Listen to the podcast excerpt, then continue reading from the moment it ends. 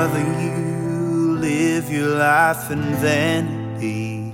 You're listening to Red Sea Catholic Radio. We're in the studios here at Red Sea, continuing our series of sessions on grief and grieving. And we've been talking uh, about what a person needs during grief. So let's continue on with that conversation. Renee, what does it mean uh, concerning our need to pay attention to our bodies and and uh, for what you need? So during the grief process, often um, you're going to notice or experience maybe some changes with the physical body, and uh, that can look different for for everybody. Um, in terms of physical body, um, you might notice that you're having like uh, some sensations when you're grieving, like you may feel like you're holding tension in your shoulders or in your neck. Um, or you may be experiencing a difficulty when you're sleeping of getting comfortable. Um, you may also notice um, stomach aches, you know, or feeling of nausea. So sometimes uh, for some people, they're going to carry sadness, uh, they're going to carry guilt. You carry that maybe in your neck, the shoulders, your body. Sometimes, if you feel guilty about something or you feel bad about something, you get a stomach ache. You know, I know often if I feel bad about something I've done, you know, I might feel a little nauseous and have a tummy ache afterwards. So you can literally feel grief uh, in your body. Um,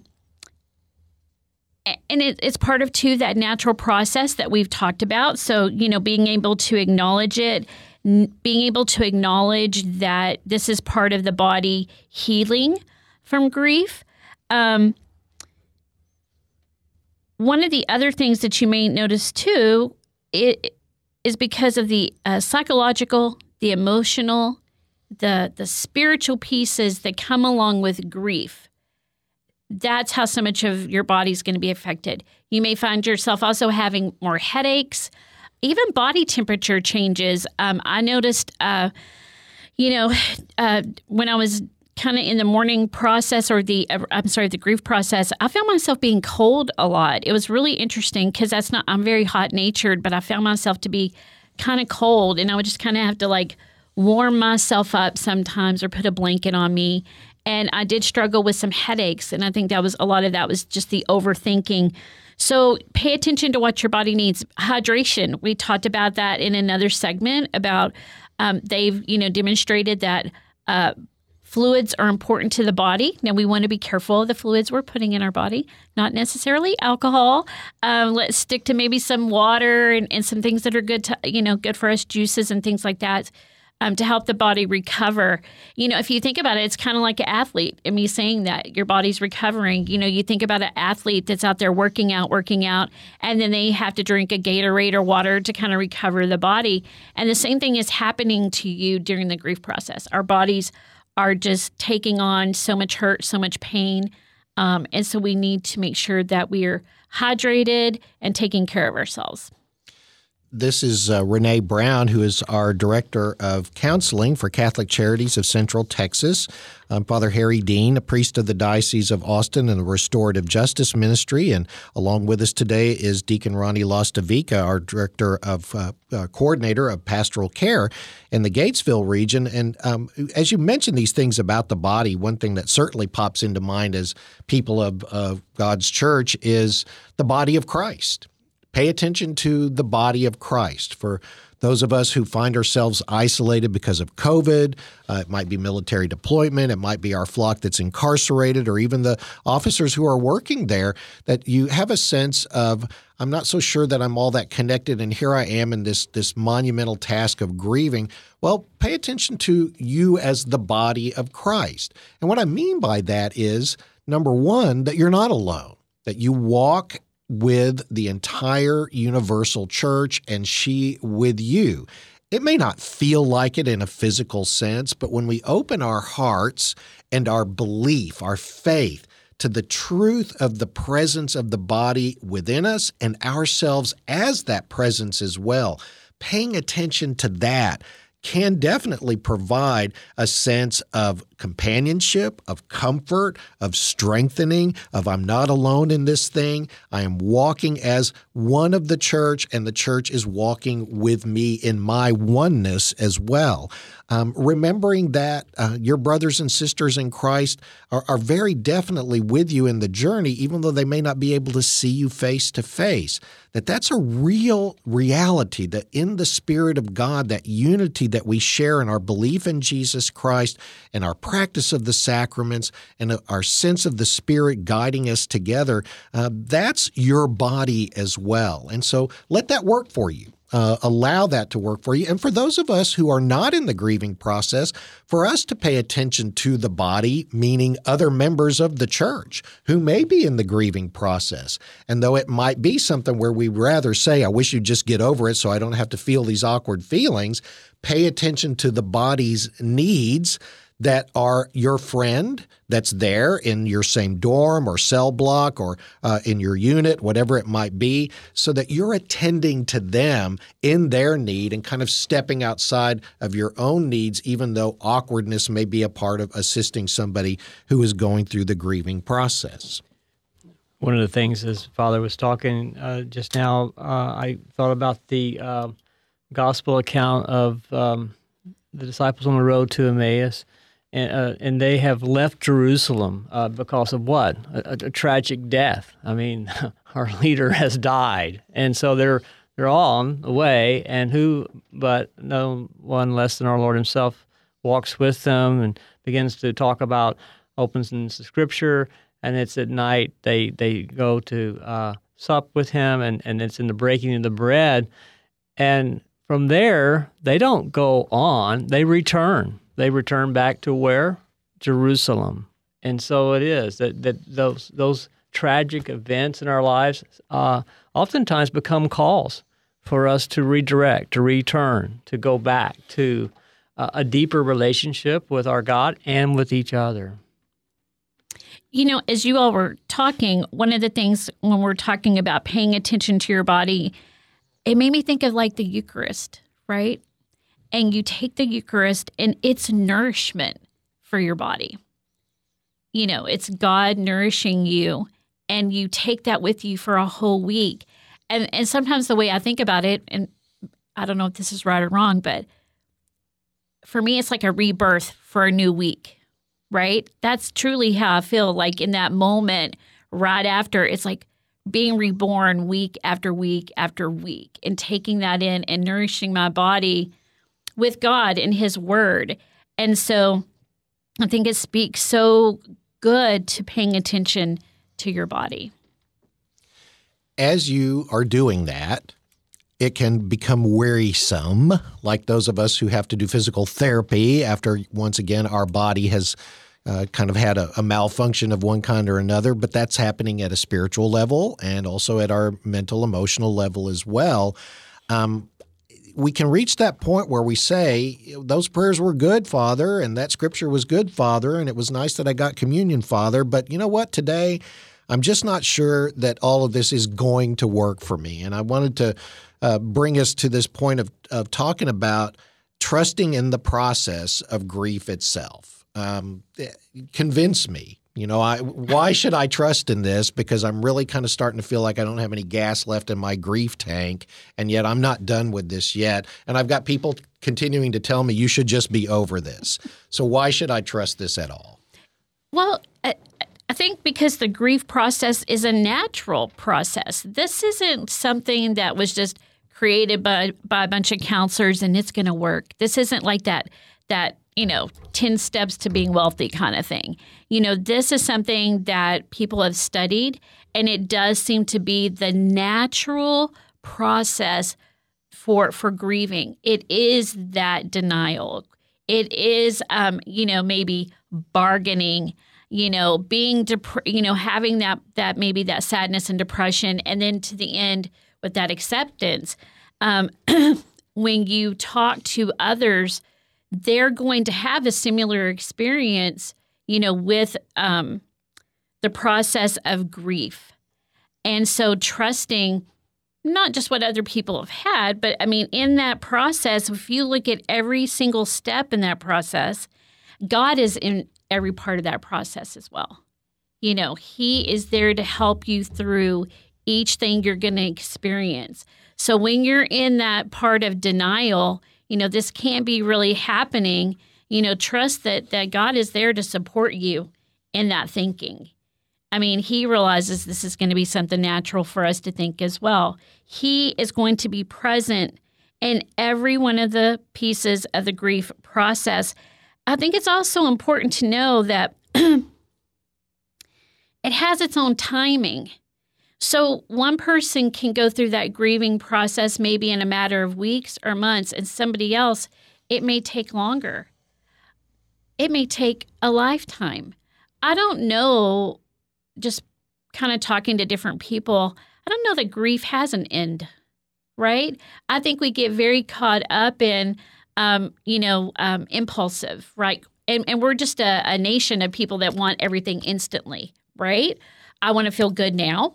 I don't want to deal with this. I just want to feel good. I think that's probably how a lot of people get into drugs and alcohol is either escape or I just want to feel good. I want this to be over. I don't want to feel bad.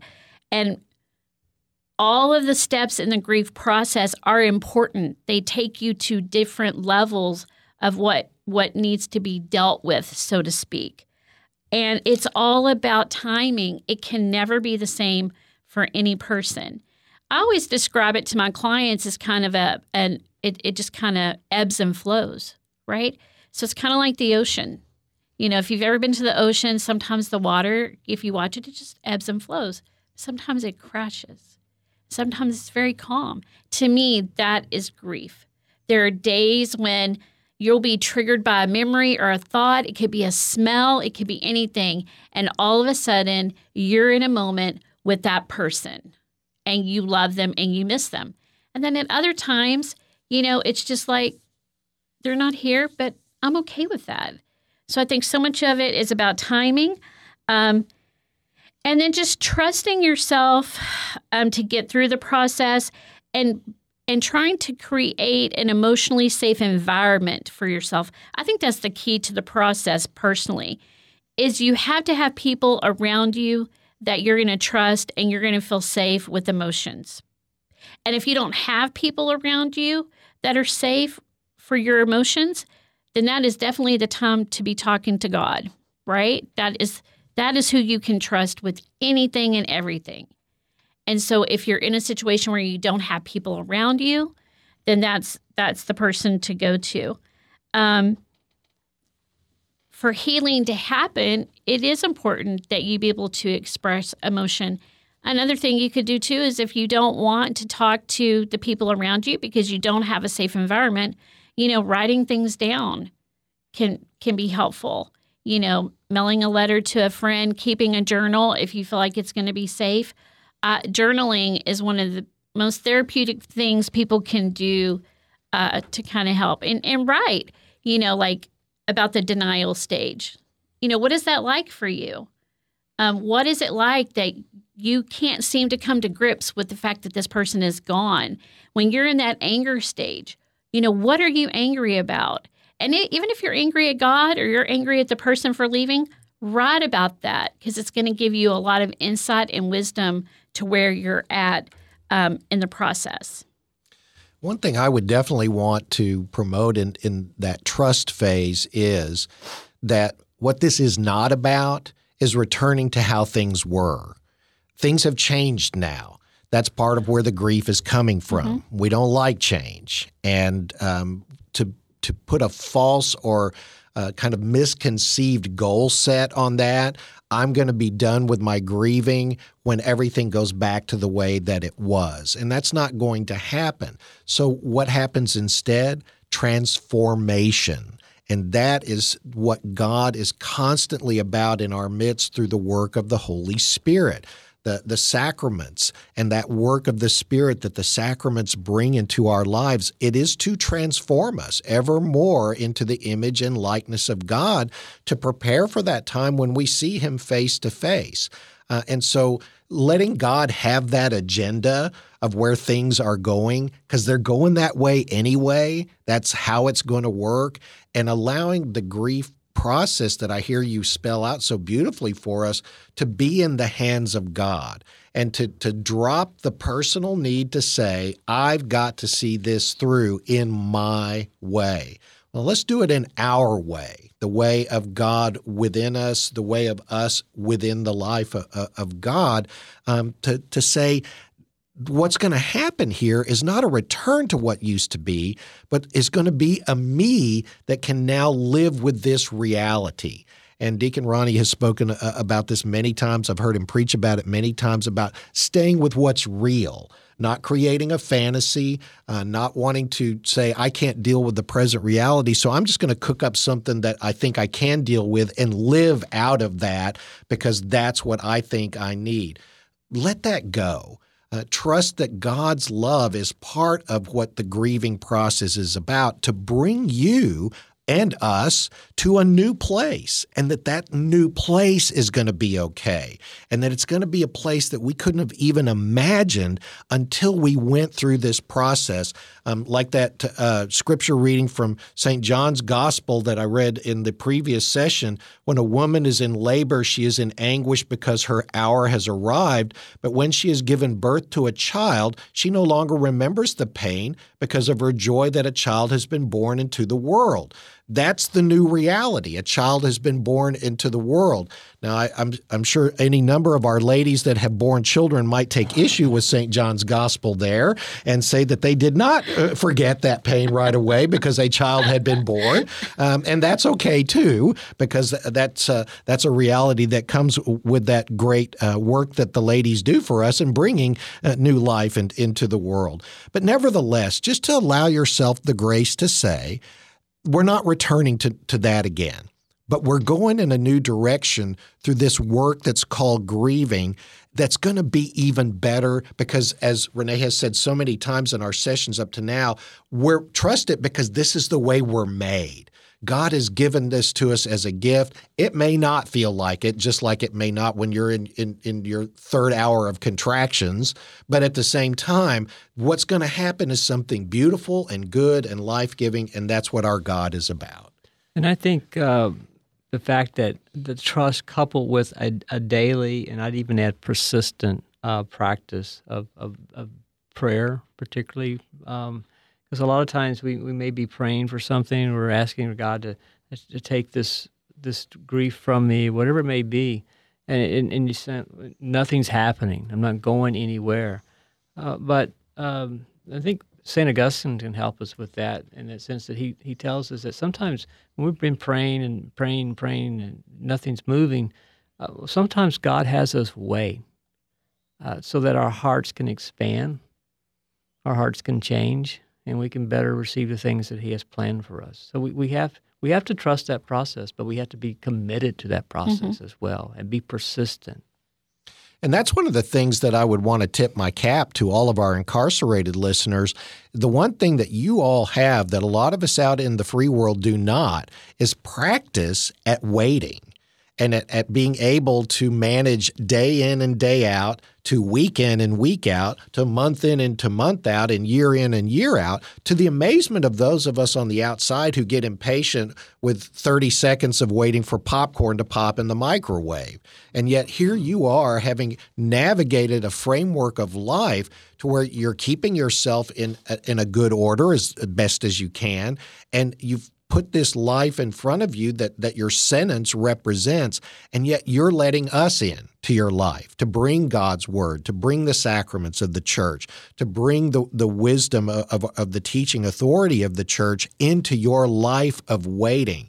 And it's, uh, trust me, as those of us who come in and out of your lives, uh, we're picking up on that and we're bringing it back out here and reminding ourselves, well, gee, in the body of Christ, there are many souls who live the incarcerated life every single day who are teaching the body how to be patient uh, with the things of life, when really uh, more and more out in, in the world, we're, we're given products and services and, and uh, ways of looking at, at life around us that says everything needs to be in a hurry. Everything needs to be done yesterday. And yet, that's not what ultimately is, is going to assist us when we're trying to take control over things that really we need to be putting into the hands of God. and being satisfied with that. You know, um, I have shared with you all before that uh, my son is currently incarcerated. And one of the things that I often say to him is just go up on that mountain and rest, right? And just rest and give it to God and let Him handle stuff. And I think as people, uh, to speak to your point, Deacon Ronnie, we give stuff to God, but we have this habit of taking it back, right? Don't take it back. Just leave it to Him, and He's going to help you get through whatever you're trying to get through. You know, um, when I was thinking about our notes for this segment, one of the things that just struck me is we're, you know, I've said a lot about grief or, or shared, you know, my personal situation with grief with the passing of my father, which was a beautiful relationship. But there are people out there who will lose somebody and maybe the relationship wasn't great. And so I, I you know, I don't want to pass up an opportunity to to mention that because so many people do lose people who they love, but maybe the relationship was not healthy or, you know, a good relationship. And so sometimes, you know, we have to be um, cognizant of asking for what we need. And sometimes, you know, the grief process or grieving in general is complicated because uh, a person died, but maybe there was a difficult relationship there, or it could be multiple losses. And multiple losses when I'm talking right now means two things. So we had a family friend that they literally lost eight family members in one year. Eight family members. Part of it was COVID, and then others were just, you know, um, one. I think one of the other per- persons in the family had cancer. That is a lot. That's actually my grandson's other grandmother that they've lost eight people, and so just very challenging when you think about that. But in terms of if you're if you've lost somebody and there was a difficult relationship, there's multiple losses to that. Because it's not just the person it's the relationship. It's the it's maybe the the fantasy that at some point that relationship you could repair and would be better. Or sometimes we build fantasies of how we want somebody to be instead of the reality of who they are and then we've built this picture and so it's a loss when they're gone. Oh i can't get that marriage back or i can't get that marriage back on track or my son passed away and oh my gosh i'm never going to have that relationship again. We were separated for years and now they've passed and now i can't build that relationship. So sometimes there's different layers to that grief and loss that maybe um, i didn't present in the other segments and so i just want to make sure that i'm respectful to that Renee, I, I, might just say to that that I'm very careful um, personally about uh, when I encounter someone that maybe we, we, we, you and I both lost our fathers, but I'm very careful to say uh, I know how you feel because I can't possibly know how you mm-hmm. feel because of what you just described the different relationships and, and aspects of that. But I can say I understand sure. because we've all had that that experience. Mm-hmm often what I'll tell people, my, my, my best friend was a great example of this. We both had lost our fathers a year between each other. She didn't have an exceptionally close relationship with her father. So, and, and they did have a lot of tension between them. And so her loss experience was different because it was like we never were able to get our relationship where she wanted it to be. So it's completely different where my dad was just probably my everything, right? The man was on a pedestal, kind of dangerous. I need to go get my own counseling, right? but um, um, so it was very different. And so one of the great things was she never said to me, "I know how you feel." It was always, "Well, we've both lost a dad," but it was never, "I know how you feel," because she knew essentially very different feelings about her parents. So I think it's always lovely when people can just be, "I understand," you know. So you're giving that validation but yet not making it similar. I like to actually say it out loud. That was one of the things I remember from seminary, among many, um, was to to really avoid saying the words "I know just how you feel," even though that may not really be what you meant. You're trying to say instead, "I've, I've been." Uh, I've experienced something similar, so I have a sense. So, so we'll just say it out loud. You know, I I don't know how you feel. Uh, you know, I've lost my father as well. I lost mine on December 19th to, to COVID and, and still am in those early stages of, of grieving his loss. Um, but you don't know how the other person feels. But you can tell them I've, I've, I've suffered something similar. Mm-hmm. With them as well, and and uh, and go there with them. But one thing I wanted to ask you, Renee, when you brought that you know multi-tier uh, kind of you know eight people at one time, And we find that in the prison system a lot. There'll be people mm-hmm. that they've they've got their uh, adult children in prison as well, or uh, things are going wrong with their grandchildren or whatever. If I'm having to grieve several things at the same time, do I need to like get a grid and, and say, okay, with this one I'm I'm over here and that one I'm over there? Can I expect myself to be at the same stage in all the different losses, or how do you how do you juggle all that? Right. It's that's a, it's very challenging, and so really honestly would be to kind of look at the people you've lost. So for instance, in in the family that lost like eight people in a year, um, you know, when I was talking to Teresa, you know, it was kind of like which one is the most prevalent for you, and it was her father. You know, because she lost a couple of cousins, but it wasn't as close, and she had lost a brother. You know, and then she had a couple other cousins. So it was kind of creating, it sounds like a hierarchy, more or less. And so it was like she was feeling some, definitely going through that grieving process for her father and brother, but maybe she didn't have some of those uh, processes for some of her cousins that she just wasn't as close to. So there may not have been the anger, but there was that denial of, oh my gosh, we've lost another family member. I've lost, this is my fourth cousin. So definitely that denial piece. Her anger wasn't it was there, but not for an extended time, like her father and her brother. And so she was able to do those grief processes with everybody. It's just maybe they were, um, some places in that process were more significant for some people than others. And it was just trying to kind of balance all of it out. I would also want to add too. Again, I'm looking into the ritual book here. It's right in front of me for the celebration of uh, people's lives when they have gone before us to to be with the Lord. And um, at the very end of the Mass of Christian burial, there's a, what they call the invitation to prayer, and they give you a couple of options here. There's an A and a B, and they're both really good. I think for getting us back into this is something that I'm going to walk through. There's no choice, but I don't have to go kicking and screaming. I can allow myself to say, God is with me on this one. God is giving me the framework. And in the very prayer of the church, I get to let that comfort me and give me a sense of being able to continue on. And, and this is how, uh, this is the first one. Before we go our separate ways, let us take leave of our brother or sister. May our farewell express our affection for him or her. May it ease our sadness and strengthen our hope. Right embedded in the prayer, there's a, a, series of petitions. So, but, but we're keeping it real. We're, go- we're going our separate ways. We're taking leave. Uh, our farewell expresses our affection, and we have sadness, and, and we, we hope for, for uh, uh, to be strengthened. One day, we shall joyfully greet him or her again when the love of Christ, which conquers all things, destroys even death itself. And that's so easy to overlook when you've been through an entire Mass of Christian burial as the family members, you're, you're emotionally wrought out, all those things. But to get to hear that now in this setting is why I wanted to share it with our listeners because you can take that to yourself and really let it let it be real. Let that love of Christ which conquers all things destroy even death itself. And if you're not prepared to, to really let that happen, allow yourself to start digging back again and saying, what do I really believe here? Has that been discombobulated by this time of grief?